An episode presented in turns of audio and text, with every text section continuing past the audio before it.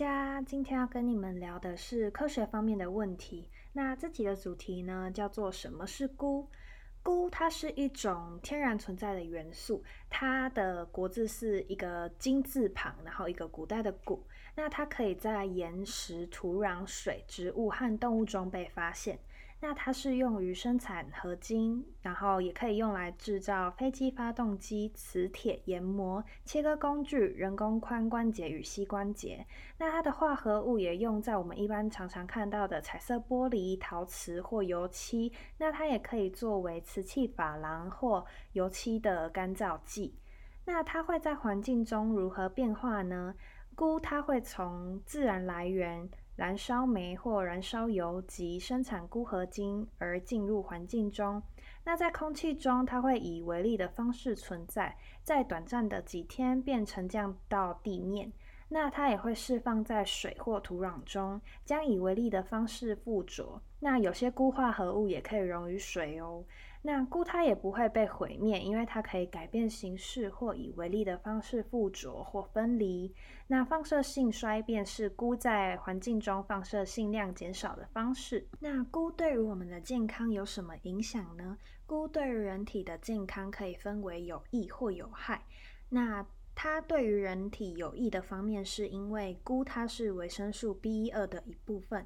那有害的部分呢，是它铺露于高浓度的钴会导致肺与心脏的影响，以及皮炎的产生。那动误铺露高浓度钴的实验观察中，也显示出钴对于肝脏和肾脏的影响。那铺露大量放射性的钴会导致辐射，造成对于体内细胞的破坏，可能也会遇到急性辐射综合症，包括恶心、呕吐、腹泻、出血、昏迷，甚至是死亡。但这些都是很罕见的事。那钴致癌的可能性有多高呢？非放射性的钴已被发现，其会经由食物或水的铺露而造成人类或动物罹患癌症。动物实验中发现具杂质的钴，或当钴直接进入肌肉或皮肤内，会导致癌症的产生。根据实验室中动物研究的报告显示。国际癌症研究中心已经将钴与钴的化合物认定为对人体是可能致癌的物质。暴露于高浓度的钴辐射会造成细胞中的基因物质改变，并且可能导致某些特定癌症的产生。那钴对于孩童的健康有什么影响呢？我们并不清楚孩童对于钴的易感性是否与成人相同。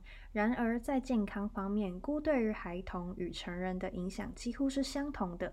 动物研究指出，孩童从食物及饮水中可能比成人吸收到更多的钴。我们并不清楚暴露于钴是否会导致人类新生儿缺陷或其他发育方面的影响。在动物实验中，已观察到暴露非放射性钴会导致新生儿缺陷，暴露于放射性钴也会造成发育方面的影响。那我针对钴去寻找了一些新闻。那有一则新闻只说，我们的手机以及不少电子产品，其中一项重要的原料就是钴。而世界上超过一半的钴均产自刚果。那在刚果挖掘钴的重任，不少都是由童工去担当。那虽然各大电子产品生产商，包括微软、三星、苹果、Sony 等。他们均称坚称没有雇佣童工与开采有关。那网络上有一则关于钴的新闻，那它的内容是在说，我们的手机以不以及不少的电子产品，其中一项重要的原料就是钴。那世界上超过一半的钴都是来自于刚果。那在刚果挖掘钴的重任，其实不少都是由童工去担当的。那虽然各大电子产品生产商，包括微软、三星、苹果、Sony 等等，他们都均称为雇佣童工开采有关原物料，但是国际特色组织早在刚果采钴的状况发表调查报告中，就有发现这些钴矿场中有不少的童工，并记录与他们的一些访问。在刚果，大约有四万多位童工在钴矿场中工作。那年龄最小的只有七岁，年纪轻轻就要出外谋生，就是因为一个最基本的原因，他们想要温两餐。例如亚瑟，他是一位十三岁的小弟弟。那他在访问中就表示，因为父母没办法支付他三餐的所需以及基本的衣物，所以他要在工厂。打工为生。那小小的年纪就要卖出卖劳力，而矿场更很少为这些童工提供任何工业安全的装备。那不少童工需要冒险深入洞底开采钴，而跌伤，甚至是死亡。即使幸运能够出入平安，就是在那个洞内出入平安。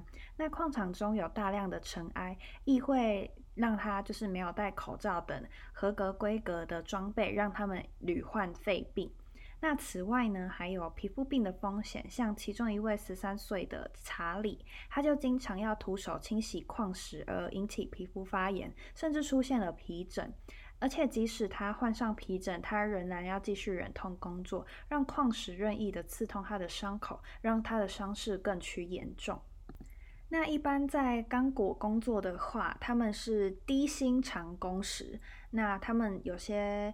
小朋友是只为了一个梦想，就是去上学。刚果政府提供免费小学教育，但在缺乏援助的政策下，有些小朋友的家庭根本负担不了基本的文具和书本，于是小朋友就会在放学后或是假期成为矿场的童工。有些小童更被家人要求辍学，甚至连续在矿场工作二十四个小时。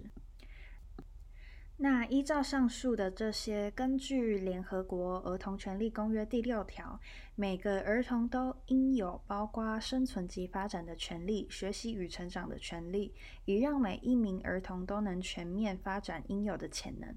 刚果的儿童矿工不单危险及恶劣的环境工作，并受到不平等的待遇。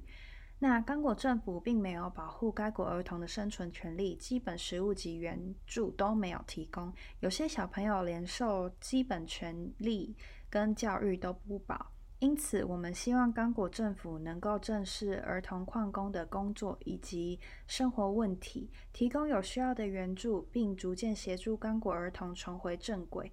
手机生产商亦有责任确保生产线上不会有童工的问题。并向公众公开调查报告。对消费者来说，用手机要方便要美观，更重要的还是要用的心安理得。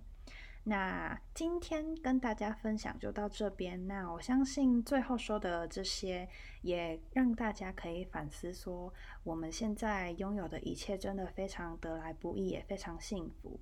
那有兴趣的大家也可以去网络上查询更多的资料，那再来和我们一起探讨这些的问题。那我的 podcast 今天就到这边结束，大家拜拜。